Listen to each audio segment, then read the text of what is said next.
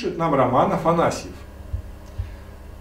Как вернуть клиента? Компания-конкурент разносит слухи о неблагонадежности нашей компании, и им верят, а с нами не хотят даже общаться. Уважаемый Роман Афанасьев, мне кажется, что вы немного что-то скрываете. Объясню почему. С какой стати компанию конкурента, компании конкуренту верят, а вам нет? Почему так происходит?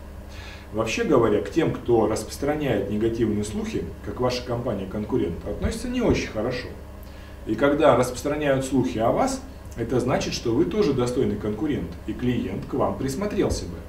Но если вы пишете так категорично о том, что компания-конкурент разносит слухи о неблагонадежности вашей компании, и им верят, а с вами не хотят даже общаться, то, возможно, на то есть какие-то причины не бывает дыма без огня.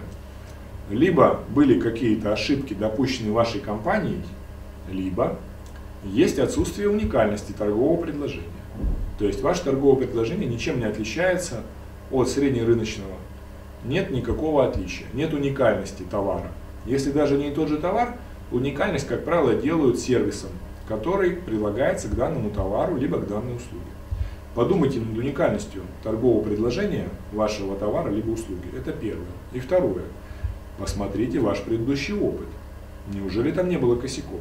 Для меня большой вопрос, почему компании конкурента верят, а с вами даже не хотят общаться. Ну, чудес не бывает. Понимаете?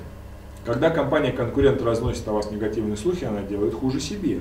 Потому что она, ну, скажем так, ведет себя неэтично, неморально и так далее. Поэтому, казалось бы, у вас все должно быть хорошо. Посмотрите причины. Возможно, и скрытые причины, которых вы не знаете.